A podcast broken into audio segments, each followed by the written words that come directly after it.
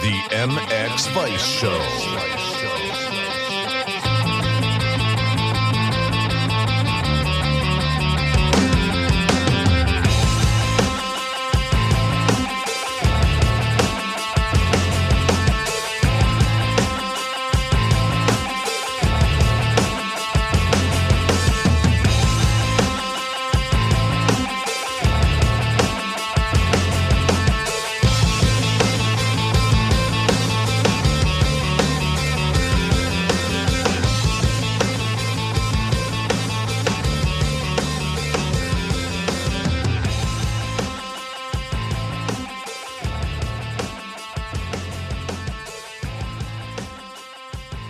Everybody, welcome to episode 153 of the MX Vice Show. We have another action packed show ready for today as I'm joined by the great man in Lorenzo Resta again. But before we welcome him, we'd like to thank Parts Europe for sponsoring this one. Parts Europe distributes spare parts, accessories, and rider equipment for all motorbike segments in Europe. We support the sport tagline is fortified through the Thor and Moose house brands and their support of world elite MX riders like Blanchard Prado, Langenfelder, Guadagnini, Jonas Bogers, and nine times world champion Thor ambassador Tony Cairoli. Your Parts Europe dealer has access to all the big brands for your motocross and enduro bike. Neken, Pro Circuit, FMF, ODI, Cycra, Renthal, Rekluse, and many, many more are in stock and ready to be shipped. Check out their website at partseurope.eu or contact your local Parts Europe dealer. With a dealer network of over 10,000 shops, we're sure there is one close to you. All right, Lorenzo, thanks again for joining us, mate. It's been a little while since we've had a chat, but it was a massive year for you and it's been pretty busy still leading up to it. So, how are you? And I'm sure the fans are great to get you back on. Uh, yeah, that's always a pleasure. Yeah, it's been a while. You know, it's um, a kind of a moment of the season where, uh, okay, I had a few stuff to do, of course, with EICMA and uh, all those stuff. But uh, there is also a moment where, after a long time uh, on the field, uh, you like also to take a little bit, you know, uh, to to make a step back and uh, to look from uh, a little bit uh, further what what what is happening because otherwise you need to de-intoxicate, you know, from a long long season. Really exciting, really nice. Still, probably the next one will be even better as things look really, really, really good for many reasons. So yeah, it's time to recharge the batteries, I would say. Yeah, mate, it's been a massive season all round, and it really stretches out with the WSX and obviously the Australian Supercross series only finishing a couple of weeks ago. So, no, nah, it's really good to talk to you again, mate. It's always a pleasure to get you on, and even the fans, and even Paul Piercy, the stats master at MX Vice, he's definitely looking forward to this one. We've got some stats coming out with him tomorrow as well, so he says all the best too, mate. So, just tell us a little bit about the last sort of month, I guess. How was your role at EICMA? Very busy time of year there so much going on, and obviously yeah. being Italian and Italy, you're a man yeah, in demand for uh, sure. And how was that for you? Yeah, you know, EICMA is uh, is kind of the moment that you wait for the, the one year, and then uh, when you arrive there, it's a kind of a big washing machine. You enter there, you start turning around for one week. So I spent uh, almost a week there, six days, really busy. Uh, but it's always a pleasure. You meet so much, so many people, and uh, there's so much stuff to do that is uh, it's amazing. Uh, there are a few moments where you like I follow Tony, for example, during a uh, few of his meeting stuff or stuff so, stuff like that, and it's uh, amazing because you run around, actually, really run around to behind him or in front of him just to protect him a little bit. So that's a kind of I can't say bodyguard work, but it seems like. And on the other hand, I'm always busy with the Motolive uh, experience. That is where the area where we do races that are really nice. Honestly, uh, we had the European uh, Supercross Championship final, we had the International Italia Supercross finals, and many more, more races. Um, the news uh, some this year was um, the Maxi Enduro Trophy, and that was quite a cool one because and next year will be even better because uh, this year we had three factory bikes uh, was KTM with uh, Johnny Aubert. They were there like officially. Then Alessandro Botturi, that is a specialist for Dakar, and he was there with the factory Yamaha. And then there was Antoine Meo with the factory Desert X uh, from Ducati. And it was honestly to see, to look those monsters, uh, uh, twin cylinders, uh, Maxi Enduro, fighting in a little arena uh, in the sand and jumping so high and going so fast. In was one versus one duel, you know, uh, and it was honestly so cool. Uh, the, the, I think the crowds were really mad about because uh, yeah, it's like if you bring a Formula One in, uh, in I don't know in, in, a park in a city, you know. So it's really, of course, not the specific ground where they uh, they, they, they give their best with the bike, but in the meantime, it's really really spectacular. So that that was a, a cool one. So yeah, it was a busy weekend and going around also for Gas Gas Bedini uh, Factory Juniors that finally was announced as a Factory Junior team. Uh, that's a big, big program because uh, it's a big step for the team. Uh, they're still, I mean, they are doing already preparation for next year with two riders. Uh, that's the new Danish kid, Mads Fredso, that uh, is looking really well.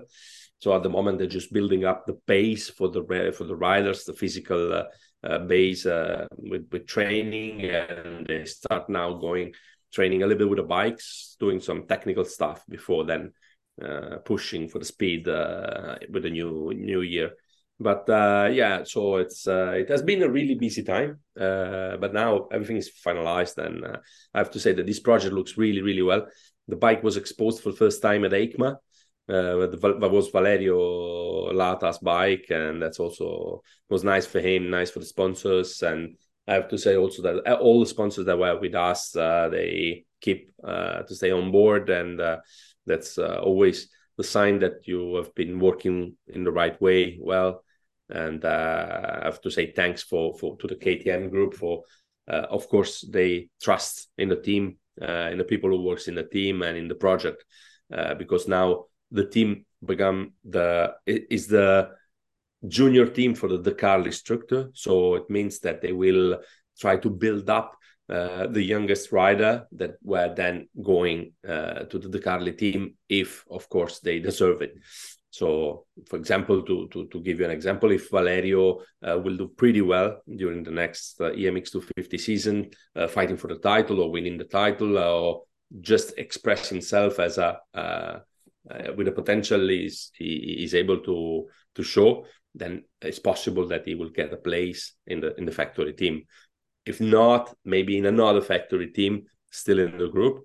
But the project is really to work alongside with the with the factory uh, Red Bull Gas Gas uh, team and to uh, work with them to provide them with the best young talents uh, available on the market for for Gas Gas brand.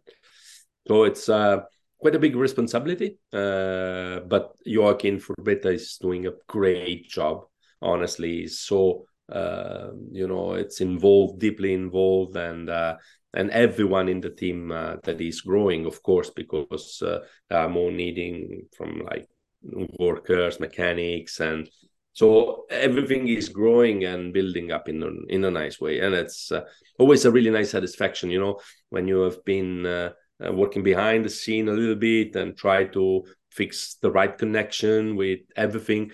And at the end everything is coming together in the right way even if you stand a little bit behind as i'm doing it uh, it it's a big satisfaction so i'm, I'm really proud about this and uh, i'm honestly more even more proud about the the huge step that Joakim have made by himself uh, from being a rider to being a team manager, a proper team manager that is able to take uh, decisions and to uh, work in the right uh, direction.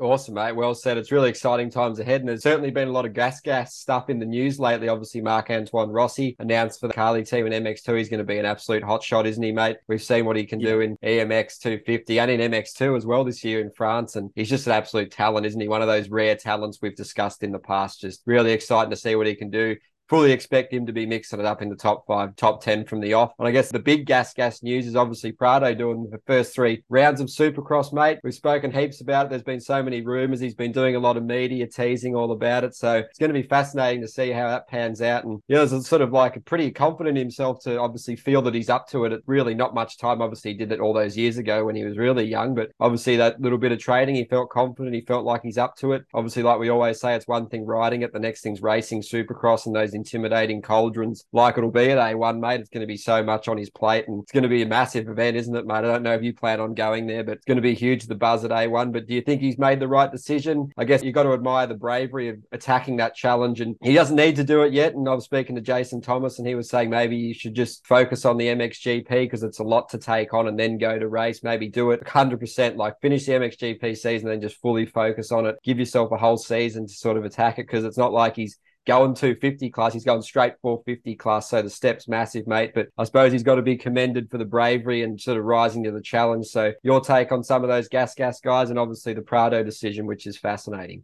Yeah, it's fascinating, as you say. Well, well said, because uh, um, it's not every day that you see decent if you look, for example, of uh, uh, the decision that was made by Tom Vial to go to USA to try to be involved in uh, in Supercross, and you see the results at the end uh, that are at the moment not like super astonishing. You know, uh, it's not um, there's absolutely not a domination. Uh, there's even some struggle still to um, to to get the job done, as we we we saw also in Paris uh, uh, with with Tom.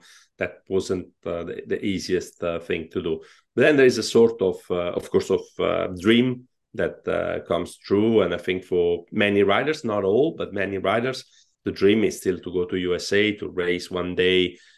in Anaheim, to race one day in places like that, in front of a fantastic crowd, with and being a part of this incredible show, because what they miss in because I'm asking to myself sometimes I'm always a little bit sad when I see uh, our uh, I say our talents going there you know uh, from Musquin uh, to Ferrandis from Roczen to the Lawrence brothers even if they are not European like in the for the Lawrence um, I'm always a little bit sad uh, because we miss them. Uh, that's for sure. Imagine if we had an MXGP season uh, in 450 with Cairoli, Musquin, Roczen, Febvre, Gajser, uh, you know, all yeah. those talents, uh, Seewer, and all the guys that were going down uh, to America, I mean, not down, but going to America uh, racing. It could have been like, I don't know, uh, MXGP of the nation at every race, you know, something incredible.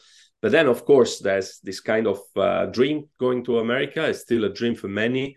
Um, this kind of opportunity of uh, also um, transforming uh, your talent and your skills into huge money. Uh, and this is a big difference. Of course, the top talented rider in in Europe, they're not riding for free.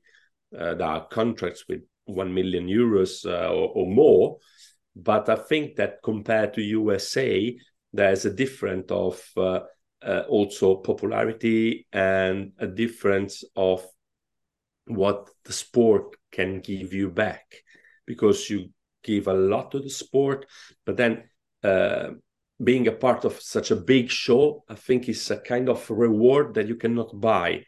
You know when you, when you enter a stadium and you're there uh, with uh, uh, with yourself in front of I don't know eighty thousand people cheering for you or for someone someone else, um, it's different than going to I don't know Mantova and doing a GP in front of five thousand people uh, with a great paddock sometime or stuff like that. You know, so there's a kind of uh, um, dream that is to be a part of uh, something that is bigger than uh, than what you are used to and i think that jorge uh, had this dream he said when he was a kid but he's always he's also someone that is understanding that is probably the right moment to do it uh, doing those three races i was asking to myself as a former team manager uh, if it happens to you will you allow your rider to go in there and racing three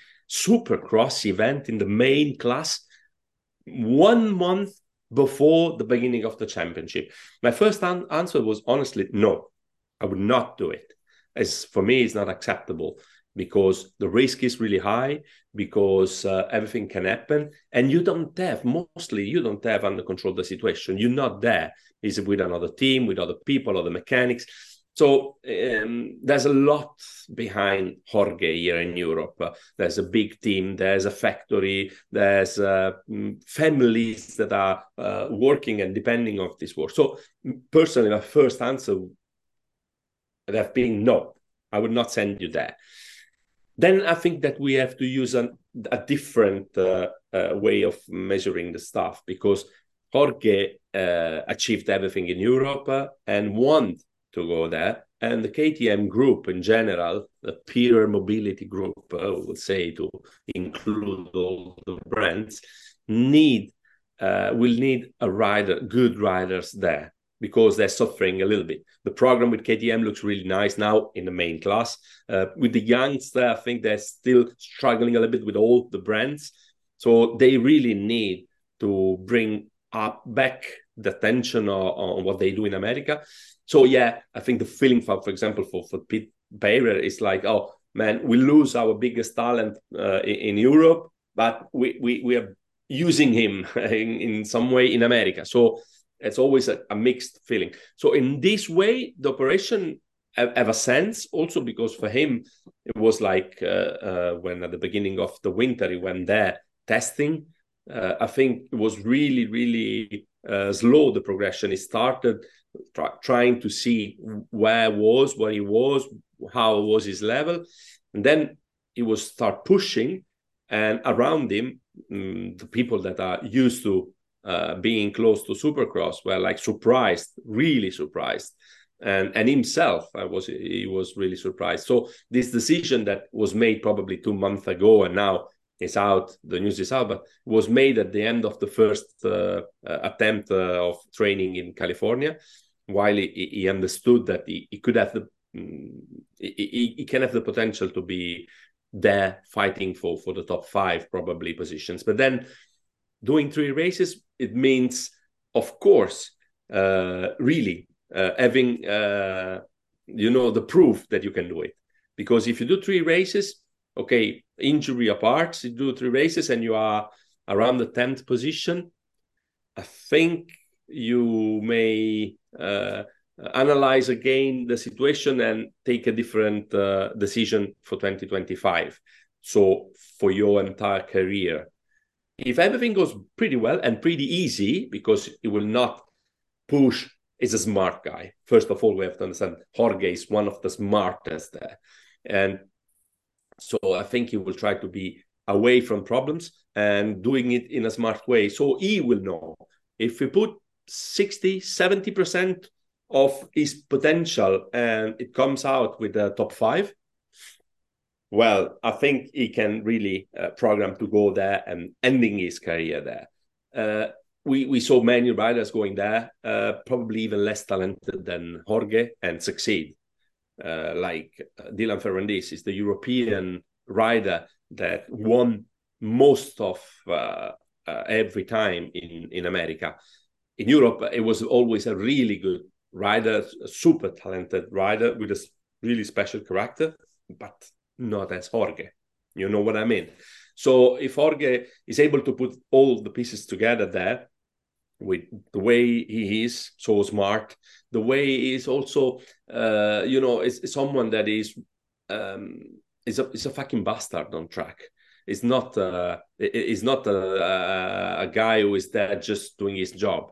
He know what he want and he's able to to take it in one way or another one, being always correct, but playing mentally really strongly, really hard with, with his. And like we, we saw this year with, with Febvre. And on the other hand, his technique, his rider technique is fantastic. The precision of his riding. Don't forget that he comes from trial and he was probably the best trial rider, probably a little step behind Toni Bou or like Toni Bou. He was incredible when he was young. Then he decided to go to motocross and he succeed like not many are able to do. And now is the next step. So he can do it for sure. But doing this test, at the end, I had to reconsider my mind and to say, yeah, it's a smart thing. And if he gets injured, what everyone hopes no, it's a part of the work. Gajser was injured in Internazionali d'Italia and he lost his season for almost. Uh, someone else was injured during a photo shooting in Spain and he lost the complete season. Someone else was mm, during mm, Paris Supercross in November and then he lost the complete season. I mean, injuries are a part of our job. We cannot take our decision based on the potential or the possibility to get injured. Uh, this decision was not made by just uh, an idea or oh man i would like to do this without program this decision is made after a long long reflection and uh, it's a part of a long-term program. So yeah uh, i'm happy that he goes there for him. I'm a little bit sad for myself. I hope I'm able to go and look for him one race at least. Uh, I would like honestly to go to San Diego. That is one my, one of my favorite town in in USA, and uh, and yeah, uh, I hope for him and for for the Pierer Mobility Group that everything goes well because then it will be really exciting. And uh, I think I will have one more reason to follow Supercross 2025.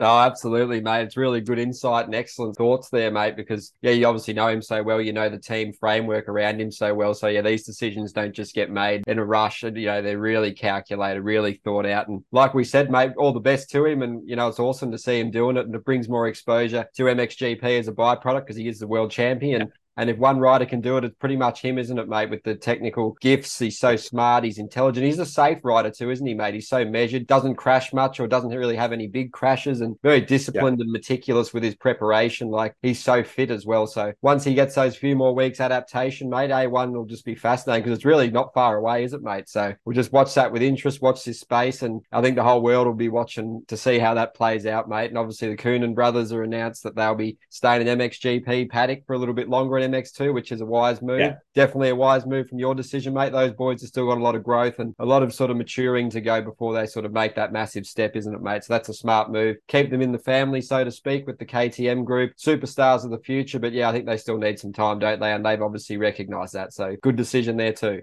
Yeah, yes, yes, I I I agree. You know, um, I was uh, it's not a secret that I was talking a few years ago already uh, to bring them to the Bedini team. Uh, it was a really really difficult uh, conversation with the father i have to say.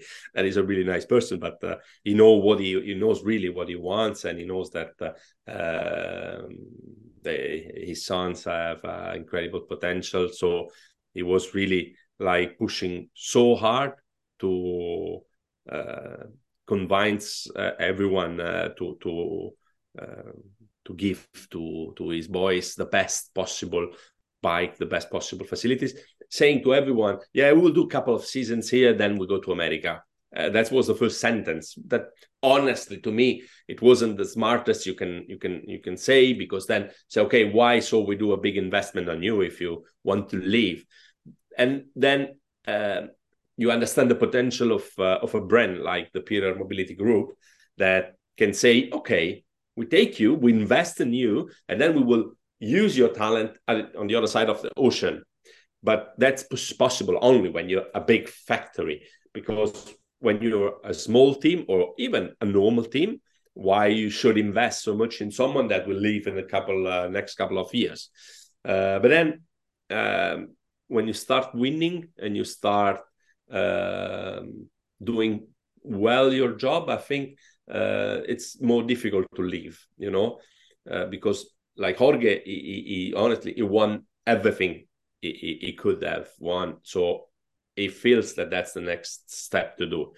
Uh, uh, someone like Vial didn't want to, to swap on the 450, so that's the was the key to go to America.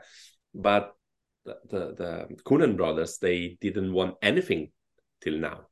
Not European 125, not European 250, no MX2 championship. So I think they still need to build up a little bit of career, and that's a smart way to do it. And then keep training sometime in Supercross uh, at home, and then taking the decision at the right moment.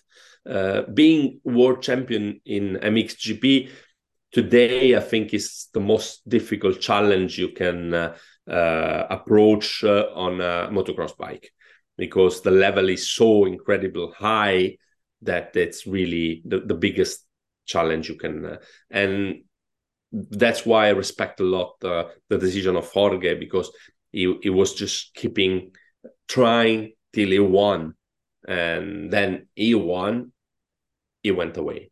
He, he will uh, going away. So uh, I think it's a right decision from the Coenen brothers to stay a little bit more and then to uh, see if it's uh, possible to move to USA one day. Yeah, excellently said, mate. Obviously, something to be said also for staying here and focusing on your craft of motocross, which is what you've done your whole career to get to where you are. So I guess sort of change a new discipline, it's a massive decision and you really need to have everything in place before you make it. And yeah, it's a really good point about the KTM group giving the platform for the riders to move abroad and to do that sort of freedom within the platform there because it's not, you know, something that many teams or riders have the opportunity to do. So they're obviously very smart in their talent recruitment, how they manage everything. So great for the riders, but you got to give them credit for setting that whole system up too. So another sort of headline Absolutely. dominating, you can talk on that as well, but another sort of thing that's dominated the headlines, mate. The Ducati, Cairoli, Lupino, the big triple threat there, mate. Big announcement coming from them. It'll be fascinating to see what they have in store. And I'm sure you probably know more than most people, mate, in the English speaking media. So your thoughts on that, mate? It's going to be fascinating seeing such a heavy hitting brand like Ducati hitting the motocross world. Honestly, that was the biggest news. Uh since I think 10 years uh, to now, and even more probably because when you see a brand like Ducati coming into motocross, that's something that is great for every one of us. I mean, it's great for the sport, it's great for uh, Infront, it's great for media, it's great for everyone.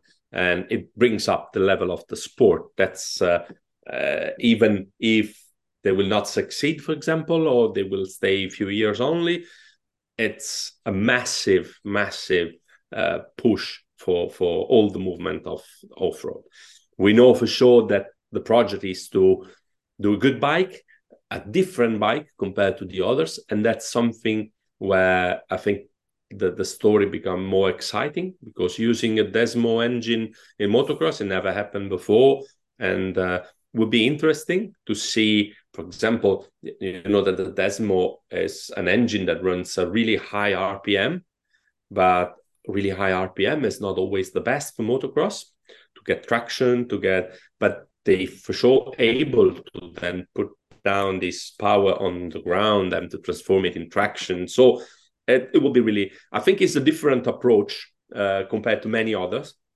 It's a different approach, and it's really interesting to see how they are doing it for sure like everyone is uh, starting a new project uh, making comparison with all the bikes available on the market. Even uh, the guys from Stark Varg uh, they started like that just buying all the motocross bikes available on the market and trying to uh, take the best out of each project. Uh, that's i think was at the beginning the key but then they decided to go by their own way and, and, to do a, a product that will first of all fit the market because it's not easy to sell motocross bikes today.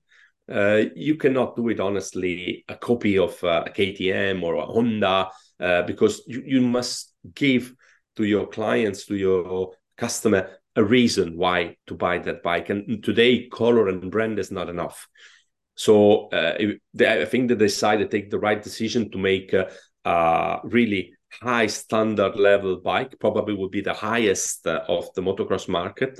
So probably the price will be also at that level.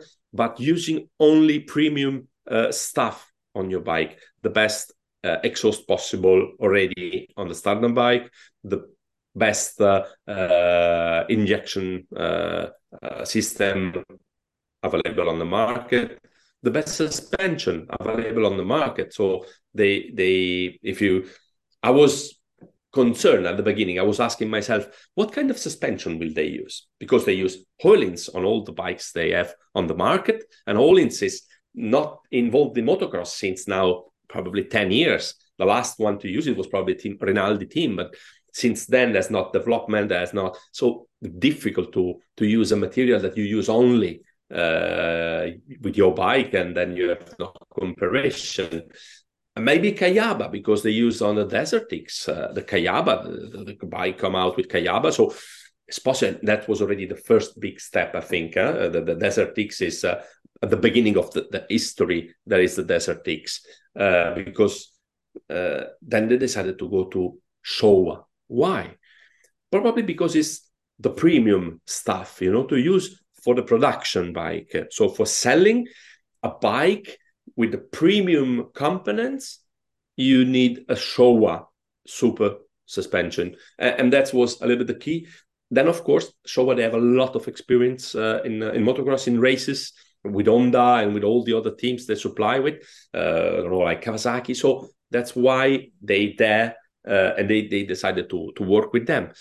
Of course, they will uh, run with Pirelli as all the production comes out with Pirelli. All the racing is with Pirelli, a part of MotoGP, where there's another brand that they have to use that is Michelin. But for the rest, they have an agreement with Pirelli with all the bikes that come out from production. They need to uh, they they have Pirelli as first uh, uh, use. So I think that uh, the project uh, was uh, made first for the market and not first for the racing. But as um, the in the DNA of Ducati is always racing, they decided to make racing.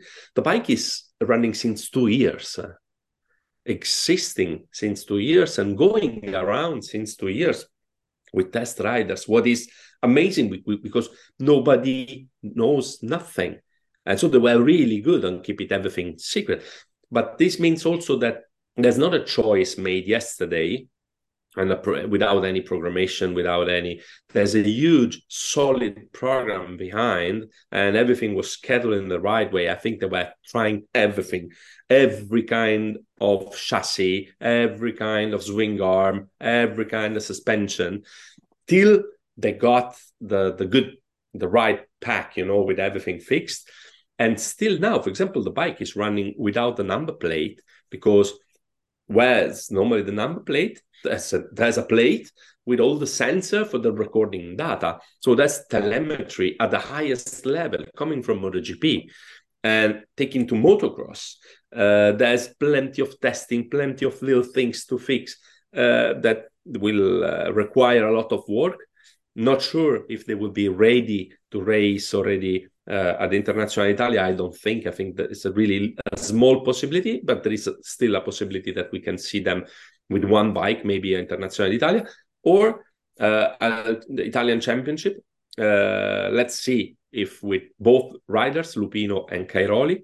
Of course, Tony is not there to be a rider, a, a proper racer, you know, even if he's a racer uh, on his uh, on his brand, but he's there because he, he, I think he's um, looking for another challenge, a biggest challenge, um, being able to to give uh, your contribution to something that will remain in history forever.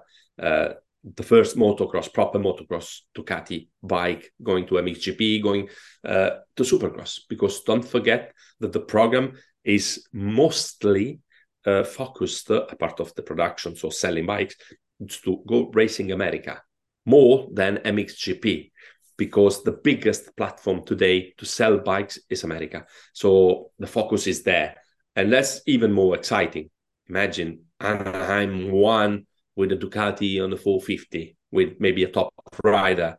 Wow. That was just wow for me, you know, and uh, something that we were dreaming about.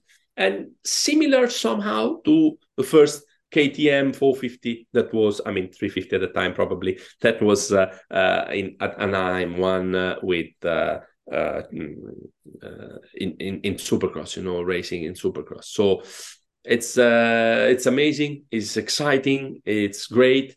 They had the they first test together all together the team the development team and the two riders was in Sicily was on um, 30 November, 30th of November, 1st December. They were going around in two, two, three different tracks. Good sensations, good feelings. Uh, there's a nice group of work uh, with the Maddii staff and Ducati staff and uh, the riders. Then Martino Bianchi is on the top of uh, of uh, the program, not of the project, of course, because on the top of the project there are uh, engineers. But on the top of the program, there's Martino Bianchi with then this uh, structure made by Marco and Corrado Maddii. Tony and uh, Alessandro are really like big friend, uh, like for life. so that makes uh, the job a little bit easier. And they went to Sicily. They went doing testing that were really positive. Of course, uh, the, the, the the key was not to make a good performance; it was to have a good feeling with the bike and to see uh, how is the potential of the bike and what they can uh, do for future, uh, for close future to uh, to make it uh, happen. Uh, what makes a big difference to me, but then it's only from outside because we know just a little part of the story, is the difference between the approach of Ducati and the approach of Triumph. That is way different. Um, Triumph will not do any preseason race, so they will not compete in any of the preseason races. They will start Anaheim 1 in less than one month, straight without any race done before. And they will start MX2 in Argentina on the 10th and 9th and 10th of March without any other races before. On the other hand, you have a brand like Ducati that will do probably a few races. They will do one Italian championship. They will uh, try to see how is the the um, the story before uh, being involved full time in uh, MXGP and Supercross. So that's a kind of different approach. I'm surprised with Triumph to see that, uh, uh for example, they used in Europe uh, as a test rider, development rider, Clément Desalle. Fantastic rider, the only one that never rode with an MX2 in his career. Okay, I was like surprised. Then maybe is the good one that can give you really the perfect feedback. Huh? The motor, the, the, the Ducati bike was probably made mostly by Antoine Meo, that is an enduro rider and a car rider. So uh, I would won't say that uh, uh, it's a bad choice, but it feels strange to me that uh, they put in the hand of uh, the only rider that never did MX2 the development of uh, an MX2 bike, uh, and they will do straight races without any kind of uh, preseason races. But it's a choice, and uh, we must respect this choice. And maybe they just ride and they have a fantastic bike, fantastic product, uh, uh, ready to race. to use the words of I'm not a, manufacturer. It's it's always difficult. They they found out this you know motto. And ready to race is really the perfect one for fits to everyone, but mm. you can use only KTM. but anyway, uh, part of the jokes, it's uh, it's so amazing to see two uh, big brands like that. Uh, not used to be motocross, uh, not related by the history with motocross, uh, approaching motocross. I was less positive than these few years ago for the future of our sport. I mean, not that our sport will disappear. That's of course. Uh, I know the potential we have and what they are doing to keep us alive and to keep us on top. But looking at those two big brands approaching motocross uh, give us a lot of hopes for the future to all of us, the fans, uh, all the people that works behind the scene and all the teams and uh, the organizer. So it's a cool stuff. Oh, absolutely, mate. Brilliantly said. There's so much great stuff in there for the fans to sort of enjoy and unpack from what you've just said. Because yeah, I certainly learned some pretty cool stuff there about the bike being two years. That's quite a long time, mate. And obviously bringing guys in like Cairoli and Lupino just to sort of fast track, finalize everything, streamline the process. Just that expertise and experience they have, that's priceless to them to be able to make that bike as good as possible. So really smart decisions being made, like you said, by them, and you know transferring and implementing their knowledge from MotoGP and other forms of racing and their resources resources to sort of make a pretty formidable package once it's ready. I'm sure it'll be really ready, like you say, ready to race. That thing will be a weapon. And it's pretty important to remember that Tony still wants to ride. He loves riding. So does Alessandro Lupino. They love riding still and doing that. And they're pretty much best mates as well. So they'll be a pretty dynamic duo developing that bike too, won't they, mate? So I reckon that no stone unturned approach is going to pay off for Ducati. Yeah, I think so. And um, for what concerned Tony, I think it wasn't um, an easy decision. Uh, because uh, we have to to remember that uh, since 21 year, Tony is living in Rome, is living with the De Carli family. Is not the rider of Claudio De Carli; he's almost his son. And Claudio and Ornella are almost his parents. But uh, taking this uh, decision uh, mm, was honestly a, a, brave one, you know, because he, he then he, he know perfectly, as he's one of the smartest person uh, I know.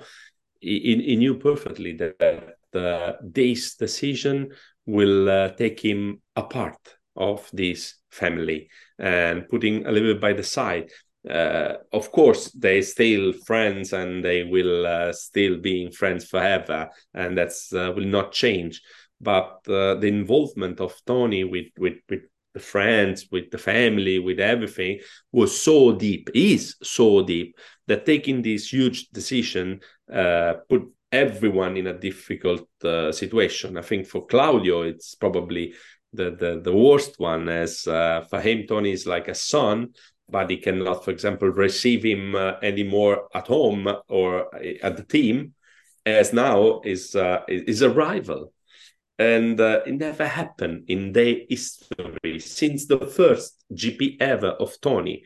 Whatever Tony had done was with Claudio.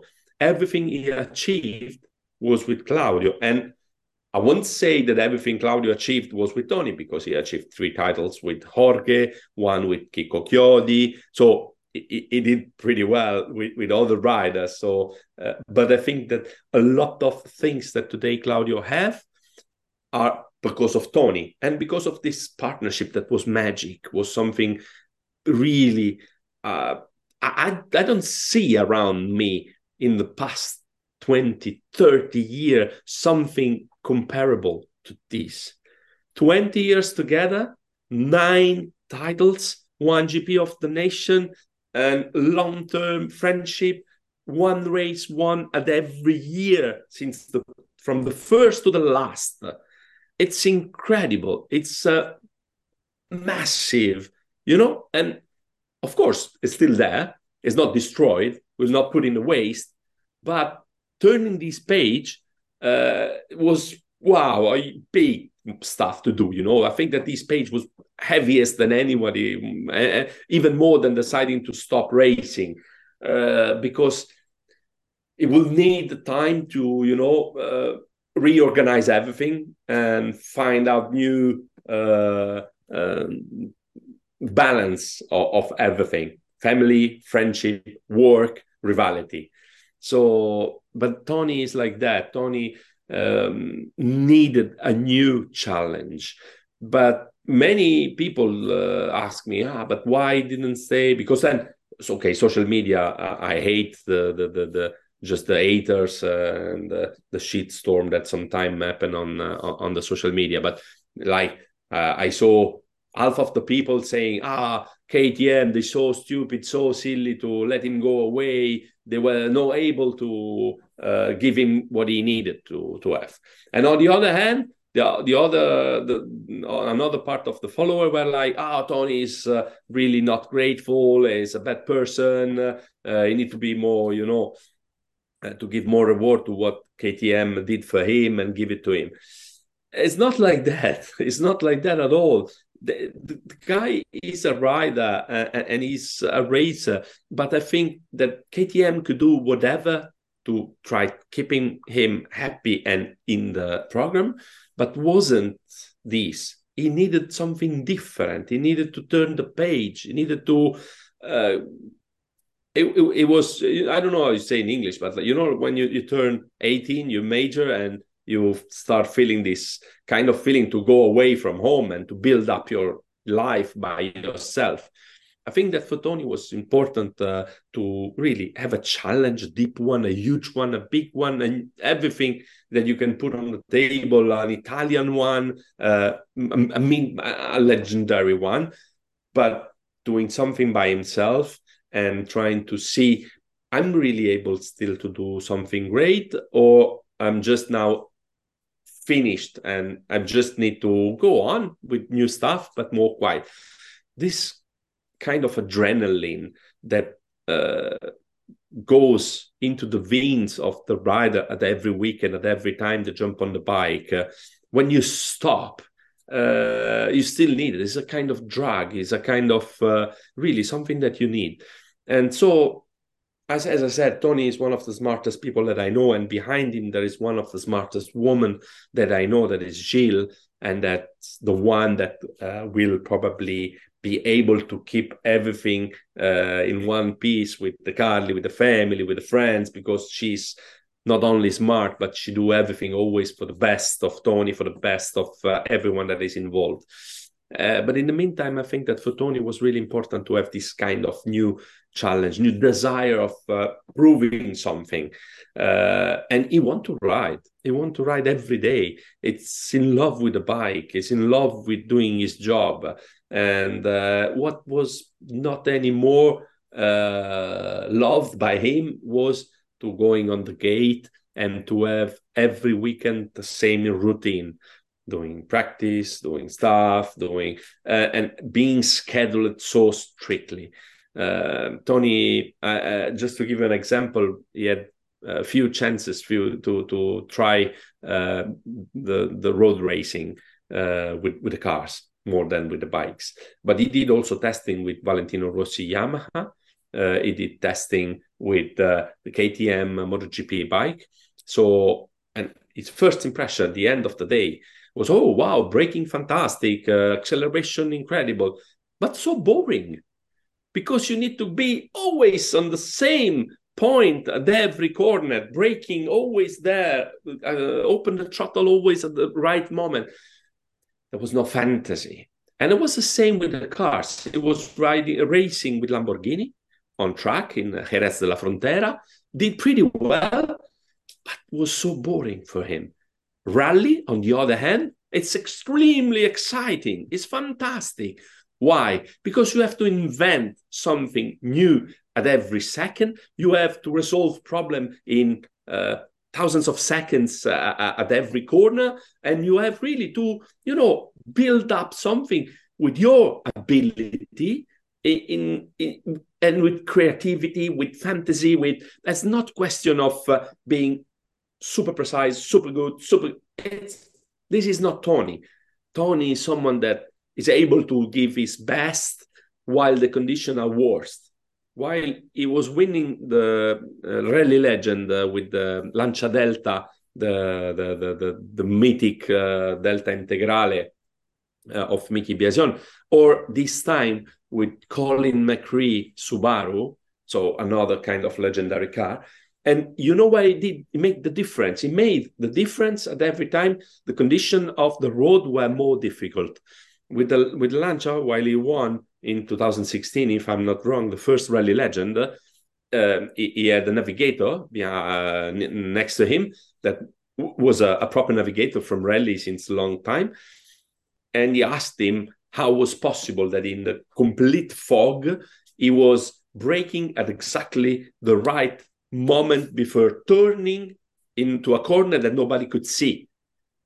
And he was giving the notes, of course, uh, well, while the, the, corner was coming. But then, you know, you, you see if a rider is go, a, driver goes into the corner perfectly as he see or as he feel because the navigator is saying that there's a corner that you cannot see. So Anthony said, you know, while we passed two days ago, uh, I saw a, a sign on the ground, a little sign on the ground, and I would take this as a, reference. So while I saw the sign on the ground, I just turned the steer wheel and I made the corner. And the guy was like, "Oh my god!" And gained like I don't know three, four seconds only in that corner compared to all the other professional rally rider and won against pro rally rider but because that, that's his ability so i think that what he need to come back on the decision that he did is to make something new, super exciting, and a little bit to jump in, in into something so new, but also to jump, you know, in the empty, as we say in Italy, without uh, any kind of uh, uh, protection wire behind him. This kind of feeling of uh, really being free and, and to approach something that only you can do it in the right way. And I think that with this knowledge, he can bring to this project something enormous. And I think that the team uh, and the brand, the, the manufacturer, they take him for this reason because they know how much Tony can bring to them in terms of knowledge. Yeah, well said, mate. That's awesome insight into, you know, why he's such an awesome rider and why he's going to be so good at what he does and just the way they see things and, you know, the sort of instincts and the invention and the sort of things that other people see. It's like we say with the soccer tactics. It's like, are you watching the game? Yes. Are you watching the game? It's like with Tony and the bikes, isn't it? He's just obviously I think got that, that little bit of extra, doesn't he? Yeah, I think that the instinct, the word you used, is the perfect one because Tony was uh, driven on one side by instinct in, in his career, and on the other side, he has Claudio De Carli that was uh, the, the the kind of uh, you know uh, ratio, the the uh, the brain that was. But Tony is super smart, but the instinct is so important for him, and to to be able to uh, just express this kind of uh, instinct is uh, it's fantastic it's incredible and is what he really need uh, to be happy uh, and to to to feel free. Uh, and that's uh, it's it's not only pure talent you know there is something more. I, I remember while i was writing his biography that maybe we will need another chapter with the ducati yeah. history in a couple of years who knows? But i remember that i was trying to analyze the start. Uh, at the time, Tony was a kind of Prado for the starts. It was always fantastic, but sometimes start uh, doesn't come so well. But in fact, it was this kind of ability to being into the start at the top of the speed and seeing everything like in a slow motion. Uh, so while someone doesn't see nothing, like me, for example, I'm so uh, in, excited, so confused in that moment that I don't see nothing. So I just maybe push in the corner or being just let the other pass because I'm scared. So those can be the two reactions. For him, everything goes slow. It's a kind of slow motion while he's able to analyze at an incredible speed uh, all the position to, of all the riders, where to put his uh, bike, where really to be at the right moment, and then to cornering first and that's a kind of ability that only few have. Uh, and uh, and Tony is, uh, is this: is pure instinct from one side, and on the other side is uh, so incredible, uh, in smart that he can uh, think everything and analyze everything is around him. Yeah, it's so true what you say, mate. And even though it's sort of a venture into the unknown, it's just a really exciting time for him and a great asset he's set to be for Ducati. And like you said, mate, those intangible characteristics you can't teach them. They're impossible to teach. They're just so invaluable. So yeah, that's what Tony's, you know, that's what his career's been, you know, a big testament to it, just having those attributes that make him such an awesome rider and yeah. a great competitor and why he's been so successful. And yeah, definitely going to see more success coming his way, mate. It'd be really cool to see the journey of Ducati and Tony and Lupino as well, mate, and, and all the team associated with that project. So we'll watch this space and a couple more before we let you go, mate. Obviously, would love to hear your thoughts on a couple of Italian riders. Obviously, Guadagnini in the same family, but switching to the Husqvarna. Mate obviously made some great strides last year on the gas gas in the 450. Pretty much since he's moved up, he's made some pretty good strides, but he was especially making those great strides, that Spanish podium. And then obviously the injury sort of curtailed his season quite a lot. And he obviously never got back to where he was, but expecting big things from him this year, obviously changing the program up. Still expect him to have a lot of fun and just enjoy himself, maybe a little bit less so, being based probably more in Belgium than Italy. So we'll watch how he adapts to that. But yeah, he's always great for the sport. Really good guy to get the fans engaged and involved, and just a really good promoter of MXGP in general. And obviously, just the news this week dropped that officially Forato finally confirmed for standing construct, and all the signs were that he was going to stay with KTM for most of this year, weren't they, mate? So really great pickup, the standing construct to get Forato. Obviously, he's mixing it up with Herlings, passed him many times in qualifying and racing. He's very comfortable in that top section of guys. Probably should have come away with an overall podium for sure. Really awesome rides in the end of the season there. So yeah, those two guys, your thoughts on them? It'd be really cool to see them battling it up, and why not? They should be able to get more podiums for sure. Yeah, first of all, I'm happy for both of them, of course, because they deserve good, uh, good ride. Uh, for Mattia, the, the change is huge. Uh, it's the hugest he could do uh, because uh, he's moving from uh, one bike uh, to another that is for sure really similar but in a complete different team, complete different ambient, but still close to his old family, his old team. So I'm pretty sure that he can do pretty well. Uh, it's maybe what he needed uh, to, you know, make the next step. Uh, because sometimes when you are too much in comfort with everything, it's difficult to express yourself at the best of your possibilities. So sometimes uh, people rider uh, athletes need to be a bit more in an uncomfortable zone, we'll say, to then express themselves uh, with a kind of different rage, a kind of uh, different hunger, uh, because Mattia basically, as I, I, told you many times, uh, it's one of the most special person in the paddock is a really smart guy, really sensitive. As a kind of uh, really special character that is not difficult to find in in uh, uh, such a ambient. And uh, and I really like the way Mattia is and Mattia express himself. Uh, but uh, I think that this kind of uh, challenge, uh, being in Belgium with his still with his mechanic, that is also nice that they still together in this new new challenge uh, can bring him something different something new and it's a kind of new uh, challenge to to afford. So i'm pretty sure that he will do well. It was so nice yesterday he showed uh, to everyone his new helmet uh, so the white Husqvarna red bull helmet super cool. But the most nice things is on behind the helmet there is a kind of uh, uh, little paper, really little yellow paper, you know, like uh, uh, the one that the note uh, that yeah. you put on the fridge, and with with the uh, is is um, with, with, a draft from uh, Chase Cairoli, and is the bike with 101. So it's Mattia riding, seen by by Chase Cairoli and uh, this, uh, this, this says a lot about the character of Mattia that is always looking for something special, something different, something more kind, more nice. And uh, I really like this uh, this way. So I really hope that he's able to succeed. For the sport is great because finally we have uh, again an Husqvarna 450 factory on the field, and that's honestly really really important uh, uh, because we need all uh, the, the factory bikes uh, 450 on the on, at the gate. For what concerns Alberto, the situation is a little bit different. I mean, uh, I think he was trying to remain with with the KTM group, and honestly, I don't understand why KTM that didn't give him uh, the chance to ride the factory bike as he was doing this year, but in a factory team. To me, it could fit perfectly there uh, he showed that the performance are very good. He showed that he's able to to do it very well. And I hope I'm not wrong. To me, I feel that the, um, the KTM fits him, suits him a little bit better than the Honda. Uh, with his physique, his characteristic, how big he is, how tall he is, how, how heavy he is, this bike maybe can uh, suits him a little bit better than uh, a Honda.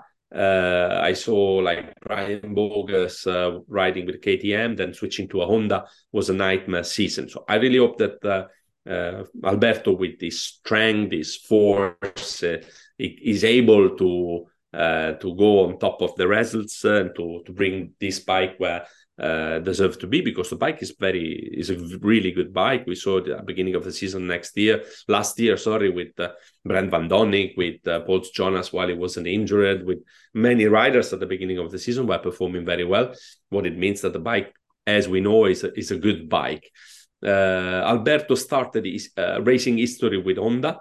Uh, 2013, I remember him in the Honda 150 uh, tro- European Trophy, uh, competing alongside with other riders and finishing, ending his first season in the second place behind uh, a certain Filippo Grigoletto that was winning and then a little bit disappeared.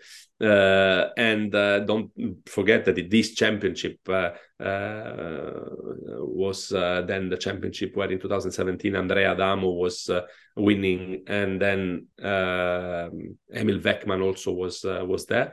I saw yesterday that few years in between Alberto and and Andrea there was, for example, Rick Elzinga competing uh, one race and doing pretty well, but without the 150. So it's amazing to see how many young talents were just going around that that, that little championship. Uh, and then he was moving into uh, EMX 250 and he was doing it uh, with Honda, with Asso Motor, and then uh, he moved into MX2, and then he was building his career in MXGP, starting from like 18th, then 11th, and then this year 7th, doing be- better, better, better. So I think that he's at, at his best potentially. Uh, I, I, I really like uh, Alberto, and uh, I feel that he's a fantastic person. And uh, uh, but when you see in in a championship, Gajser, Prado, Herlings, uh, where I honestly don't see him fighting for the title. But that's to be really honest. But as you said, perfectly said, this year was the only one that was able to challenge uh, with the same bike Jeffrey Herlings in few occasions. He was even able to pass him back and to go away, what is not common.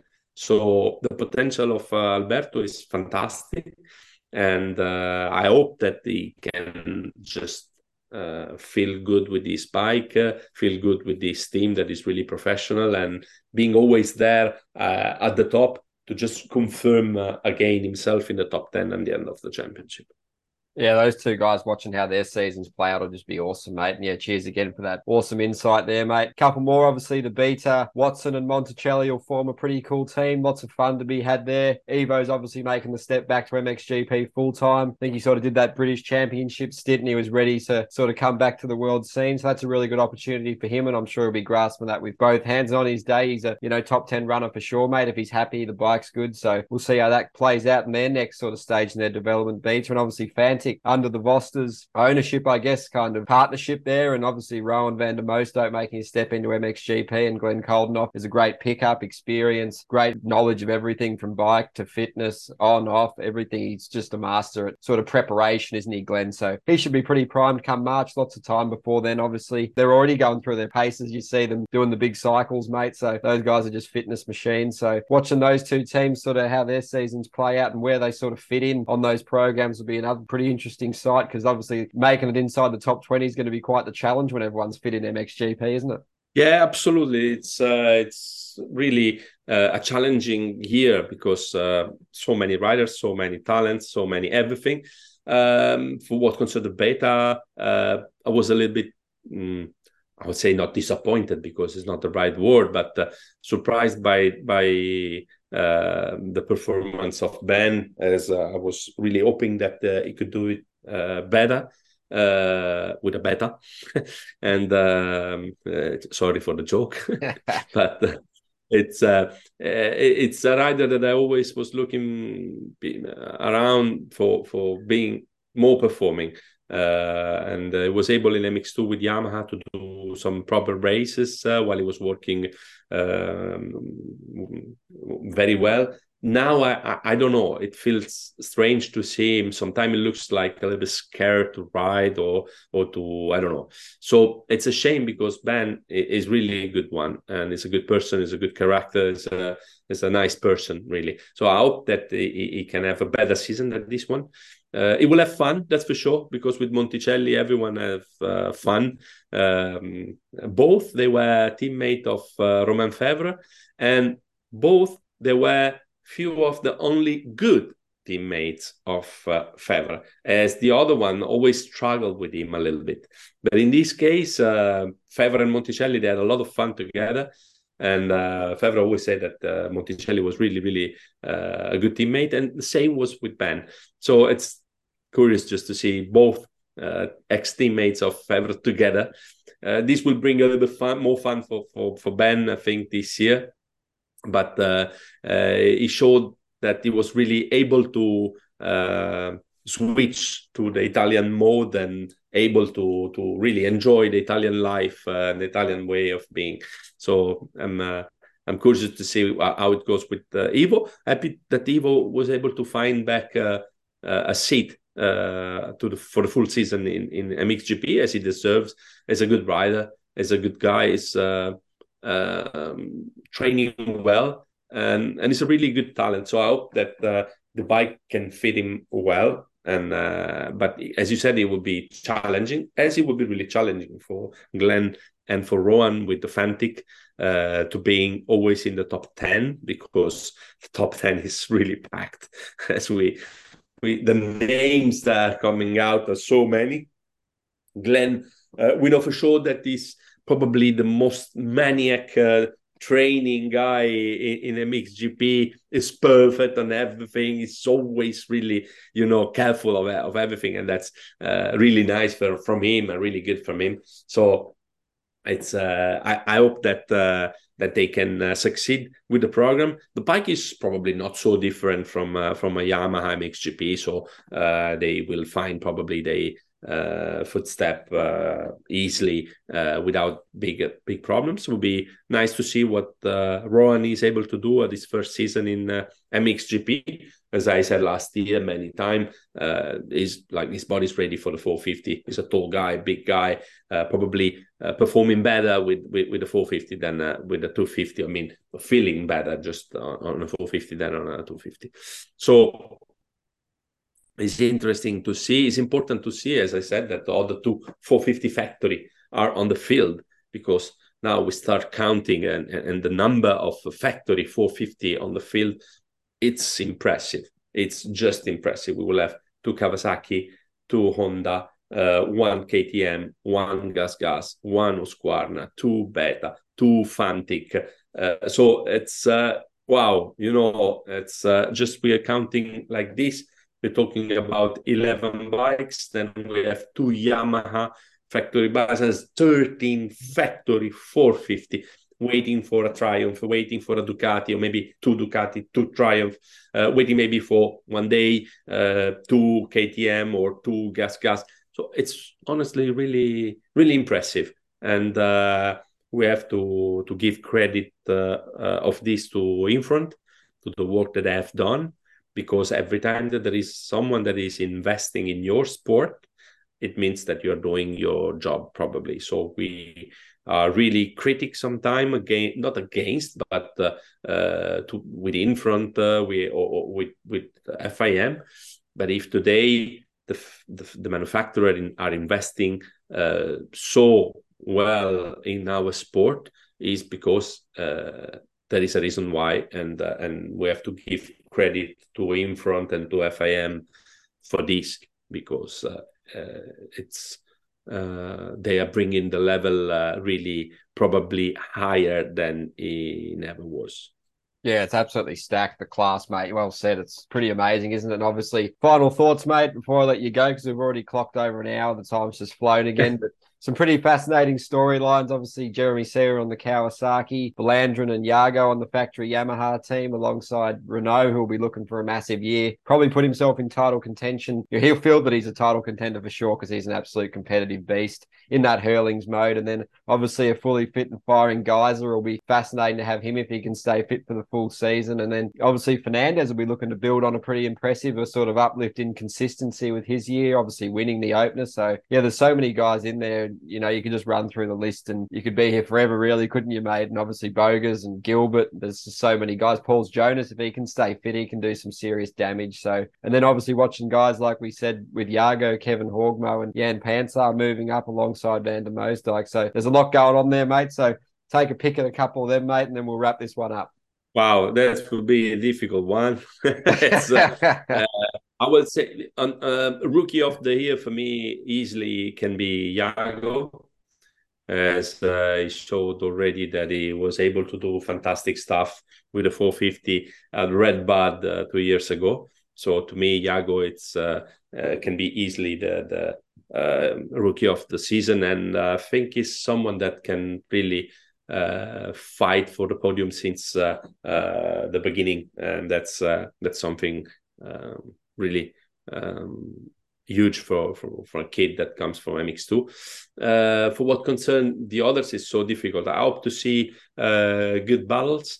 Uh, I think that um, for sure, team is in a key season while it will need to prove that he's still able to fight for a title uh, uh, compared to all the youngster. Uh, for sure, he is. the speed is there. when the talent is, of course, never never gone.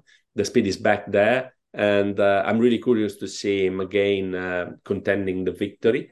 Uh, I think that is maybe the last occasion, last opportunity for Romain to be a title contender, a serious title contender. Last year was astonishing what he did, and if we, keep, uh, if he can keep this momentum, uh, he would be honestly probably the most challenging guy for uh, Jorge, that as a world champion running with a number one. What is a kind of uh, uh, another challenge in the challenge because uh, we know that uh, in the past this number one was not so lucky to many uh, and then uh, yeah really curious to see for what concern uh, Jeffrey Herlings what he's able to do because uh, Jeffrey was a he showed also this year that he was able to being I would say way faster than any of the anybody else. But in the meantime, he's so fragile that uh, little mistake uh, just bring him uh, down to nightmare again, uh, like he did a couple of times this year. Uh, so it would be a kind of key season to understand if the old guard, like the old guys, and old, it's a big word when we are talking about uh, Gajser, Herlings, and Febvre. But of course, there's a difference of age with uh, Febvre, the oldest, and Herlings than uh, than Gajser. But if those guys are still able to really compete and challenging for the title, the new one. Uh, on the other hand, so uh, Prado, Fernandez, uh, Geerts, uh, and all the the youngster. So it's a kind of battle of generation, I would say, this year it has always been like that in past. I mean, of course, while uh, Tony or Desalle or Paulin were getting older and the new generation of Gajser and Prado and blah, blah, blah, they were coming up. So it's always like that. But it's a kind of season where kind of uh, things can happen. So uh, eyes open on, uh, on a MXGP class because it can be really, really interesting. Awesome, mate. Yeah, just before we let you go, any final thoughts, mate? What are the plans for the next couple of weeks, next couple of months? Obviously, plenty of preparation for the new season with all you're doing, and just tell the fans they can obviously follow you on Instagram and Twitter and all that stuff, mate. So give yourself a shout out there too. Yeah, I mean, I need to now. It's the moment of the season while I'm focused mostly on uh, building my physical base, you know. So trying to train really hard to be most performing during the season and trying to you know be ready for uh, fighting for, for for the victory so that's that's the moment to build up the condition and then keep the momentum till the end and be consistent that's the key always that's uh, what uh, a rider will say i'm feeling like not an athlete, of course, but uh, doing an entire season is a kind of competition, I can tell you. So uh, it's the moment of resting, honestly, enjoying a little bit of family time, uh, take a little step uh, back, but still with one eye on uh, on what is happening behind the scene. And, and yeah, we will see next uh, next what bring next year. Yeah, mate. Thanks again for taking the time. And obviously, you'll be flying at the test track in no time for sure, mate, as they all say at this time of year. So, yeah, thanks again for joining us. I know it's been a massive year and we really appreciate you coming on again, mate. Before I let you go, we'll thank AS3 Performance Parts, the home of aftermarket motocross and enduro parts, from hardware and protection parts, including skid plates and radio braces, to performance cooling parts such as silicon radiator hoses and oversized impeller kits. AS3 also have a huge range of brake, clutch, and gear levers, all with different features and adjustability. Check them out online. Also, big shout outs to Kawasaki Motors UK obviously the KLX 140R range, which has been pushing this year, and obviously the KX 450, the new one that we've just dropped. There's a review on MX Vice website and the YouTube channel by Brad Wheeler, our tester. So everyone encourage you to check that out. And also before we wrap this one up, big shout out to Whole Shot Motorhomes for jumping on board to sponsor the upcoming podcasters too. Check them out online. Check them out on our website, and there's a YouTube video explaining the awesome Commander motorhome they have there. So thanks again to all the sponsors and all the listeners for sponsoring these and making these happen, as well as thanks to Lorenzo for jumping on, mate, to giving up your valuable time. So all the best, mate. We look forward to speaking next time. Thank you, mate. Thank you, Ed, and uh, keep for the next uh, uh, for next year something uh, something new. Ciao, mate. No worries, mate. Thanks again. Have a good one.